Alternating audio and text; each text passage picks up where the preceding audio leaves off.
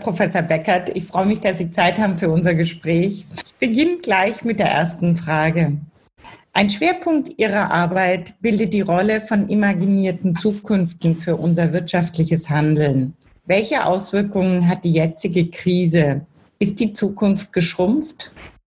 Also ich glaube, zunächst mal kann man sagen, dass Krisen sich dadurch auszeichnen oder eine mögliche Interpretation von Krisen ist, dass vorhandene Erwartungen in Krisensituationen in Frage gestellt werden oder sogar zerstört werden. Und ich glaube, dass man das ganz besonders gut an der gegenwärtigen Krise äh, sehen kann, wo ganz selbstverständliche Erwartungen, die wir haben, und das geht bis in, das, in den kleinsten privaten Bereich äh, zurück, plötzlich nicht mehr gelten. Also wir haben die Erwartung, wenn man sich trifft, man schüttelt sich die Hände oder wir haben die selbstverständliche Erwartung, wir können äh, unsere Urlaubsreise äh, nicht nur buchen, sondern auch tatsächlich äh, antreten. Alle diese Erwartungen sind in der Krise in Frage gestellt worden. Und es gilt natürlich jetzt nicht nur in diesem Mikrobereich, wo ich das aber auch besonders interessant finde, weil das selten ist in Krisen, dass es wirklich so fundamental in das Alltagshandeln hineingeht. Wir sehen es auch in den größeren äh, Bereichen, also wenn wir ökonomisch sprechen, etwa äh, von äh, äh und da die Bedrohung von, von Arbeitsplätzen,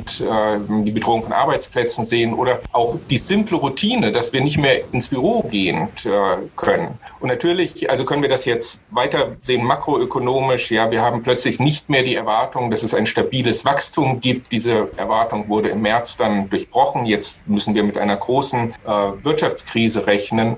Und in all dem spiegelt sich auch eine, eine Schrumpfung von, von Zukunftshorizonten wieder. Und ich glaube, am besten kann man das sehen in dieser jetzt ganz viel verwendeten Metapher äh, des Auf Sicht Fahrens. Ja, auf Sicht fahren heißt ja, dass man sich irgendwie nicht mehr zutraut, wirklich in die Zukunft hineinzusehen oder sichere Prognosen für die Zukunft zu machen. Und insofern sind Zukunftshorizonte in der Krise tatsächlich geschmolzen. Sehen Sie ein verändertes Risikobewusstsein, das unser wirtschaftliches Handeln auch nach der Krise prägen wird?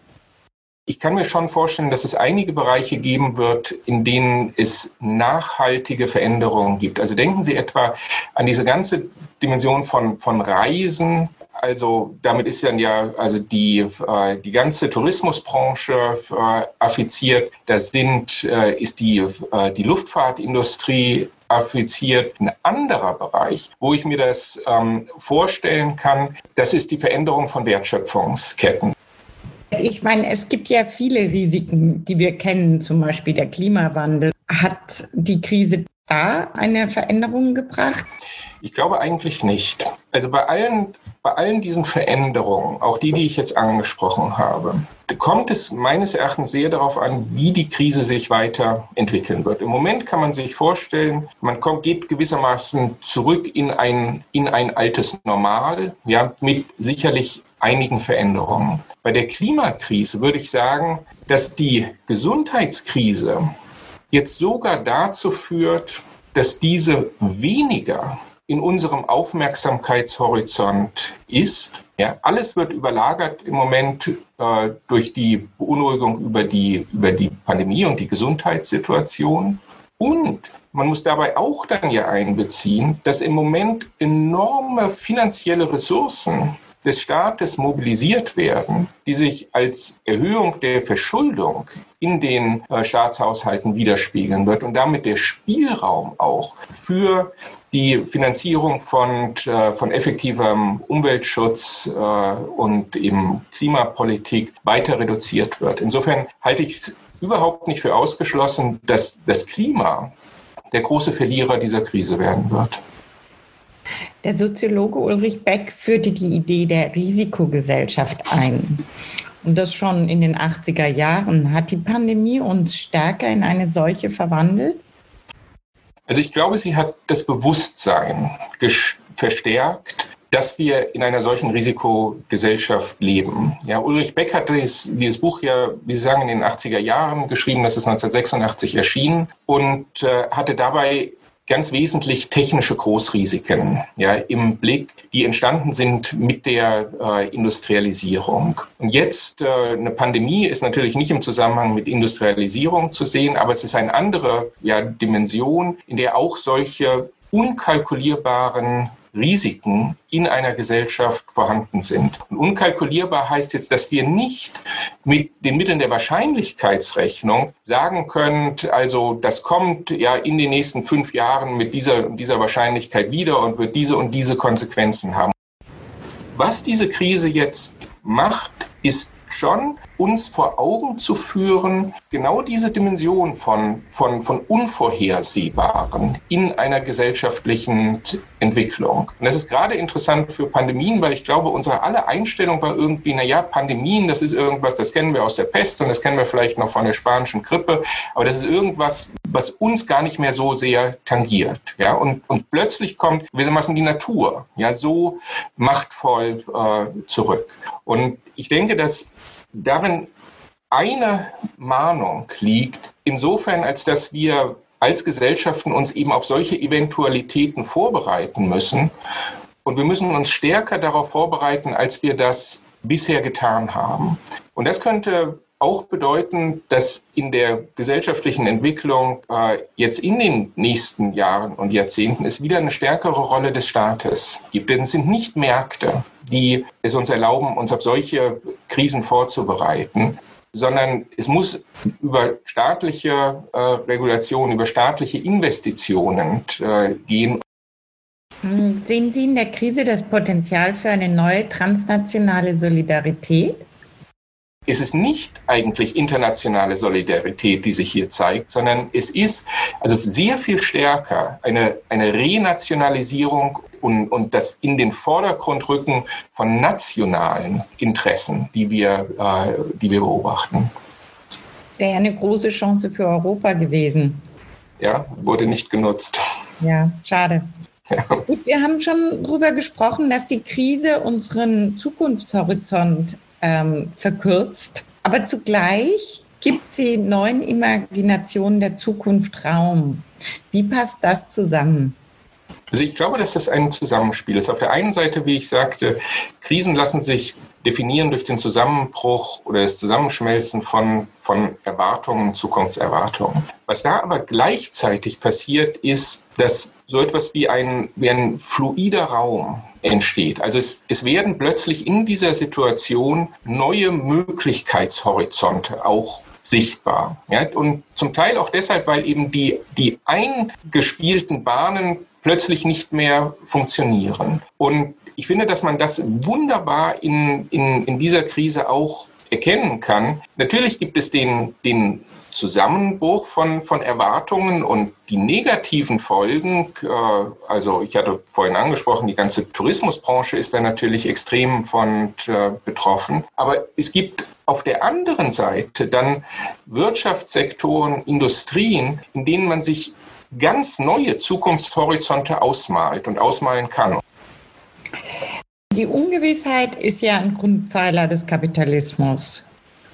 Aber die Ungewissheit darf nicht zu groß werden. Ist es jetzt gut für Innovation, so eine Krise?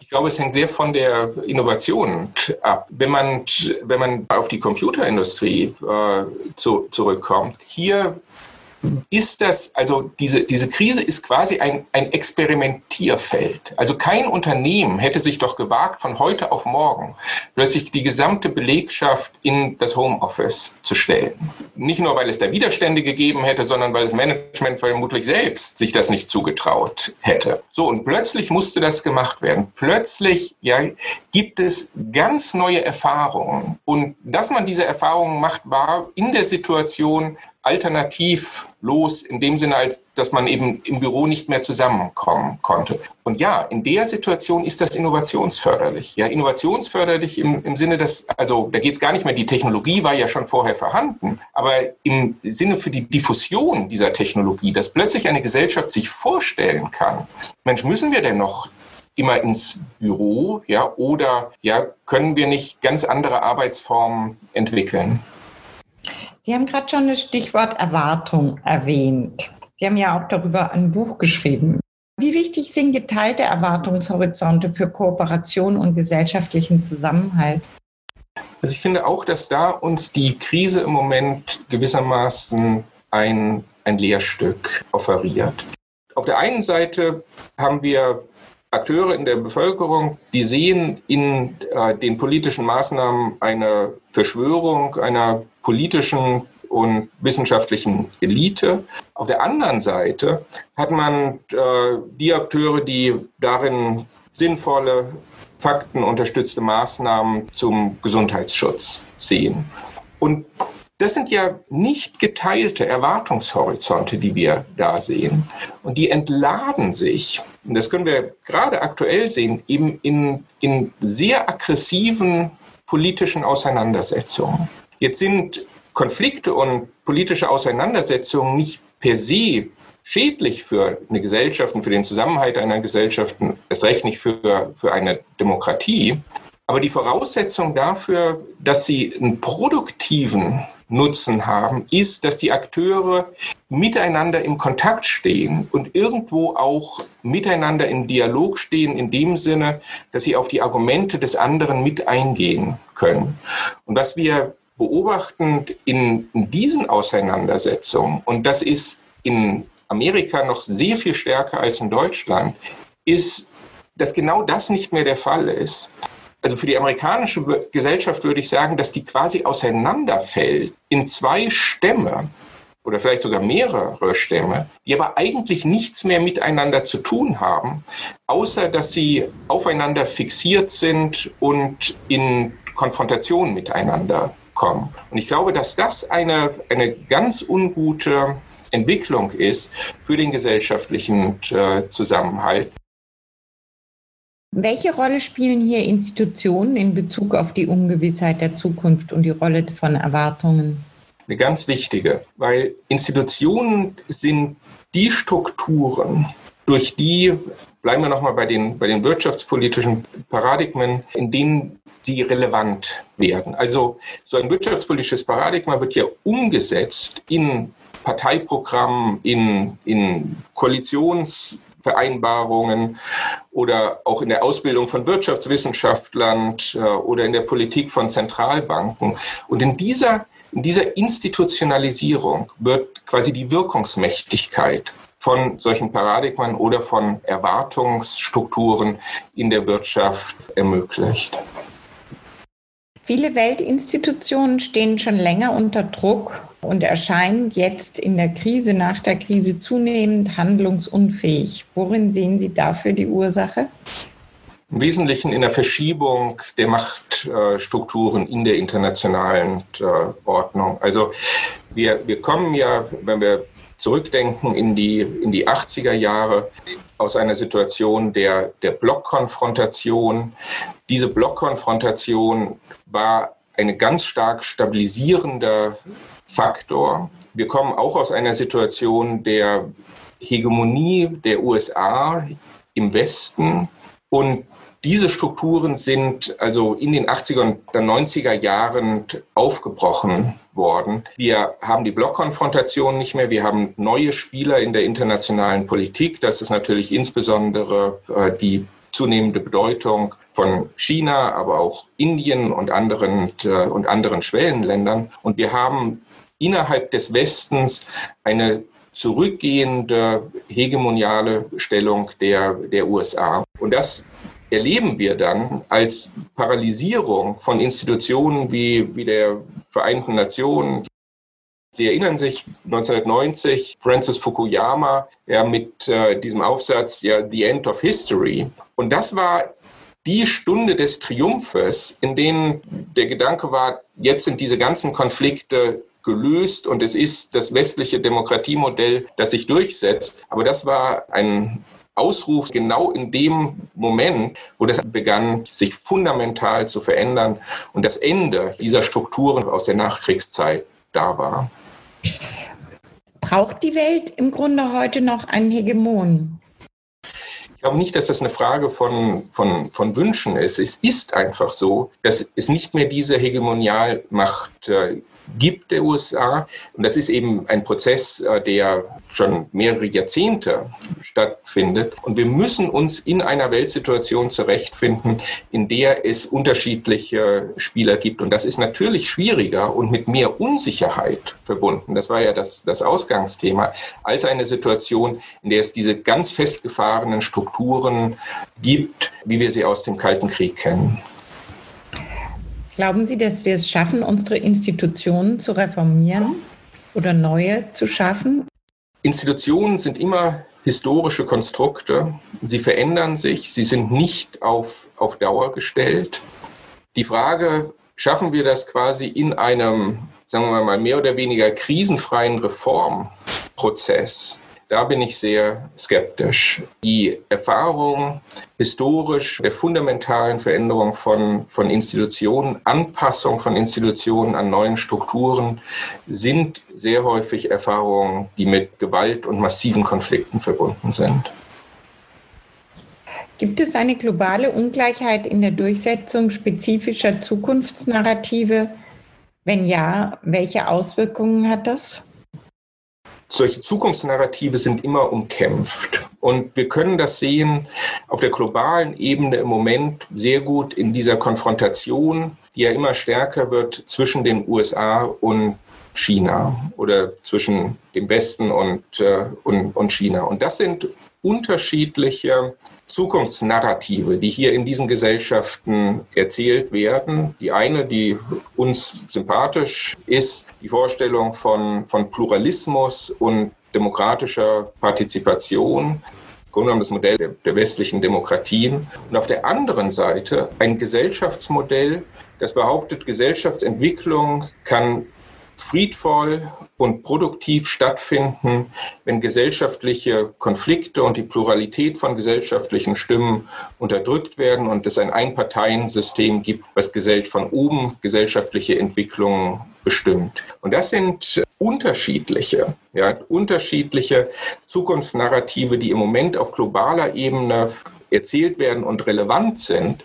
Und was man, glaube ich, daran sehr gut sehen kann, ist, dass eben politische Auseinandersetzungen immer auch Auseinandersetzungen um solche Zukunftsnarrative sind. Wie wird sich unsere Gesellschaft durch die Krise verändern? Was ist Ihre größte Befürchtung und was ist Ihre größte Hoffnung? Also meine größte Befürchtung, das schließt sich im Grunde genommen genau an, an das, was ich jetzt gesagt habe, nämlich, dass wir durch diese Krise eine weitere Polarisierung der Gesellschaft erleben. Das ist eine Polarisierung, die nicht jetzt mit dieser Krise angefangen hat, sondern die schon ein, zwei Jahrzehnte zurückgeht, dem ja, stärkeren Aufstreben von Populismus, dass diese Krise dann zu einer nachhaltigen Beschädigung von demokratischen Strukturen führt. Auf der anderen Seite, die Hoffnung von mir wäre sicherlich, dass die Krise die Bereitschaft zu Veränderungen erhöht. Man kann schon sagen, dass die Erfahrungen, die jetzt gemacht wurden, von möglichen Änderungen, sehr schnellen Änderungen, auch der politischen Handlungsfähigkeit, dass dies allgemeiner dazu führt, in der Politik einen größeren Mut zu Veränderungen zu entwickeln. Äh, meine Einschätzung dazu ist gleichzeitig, dass das nicht eine besonders realistische Perspektive ist. Die realistische Perspektive meines Erachtens ist, dass wir durch die Krise die Verstärkung von bestehenden Trends sehen werden. Also das gilt für die Digitalisierung und es gilt auch für Renationalisierung. Es gilt für die Verstär weitere Verstärkung von sozialer Ungleichheit und es gilt auch, denke ich, für eine Verstärkung der Klimakrise. Insofern, ich bin leider nicht sehr optimistisch. Ich danke Ihnen sehr für unser Gespräch. Ich danke Ihnen fürs Zuhören und grüße Sie herzlich. Ihre Corinne Flick.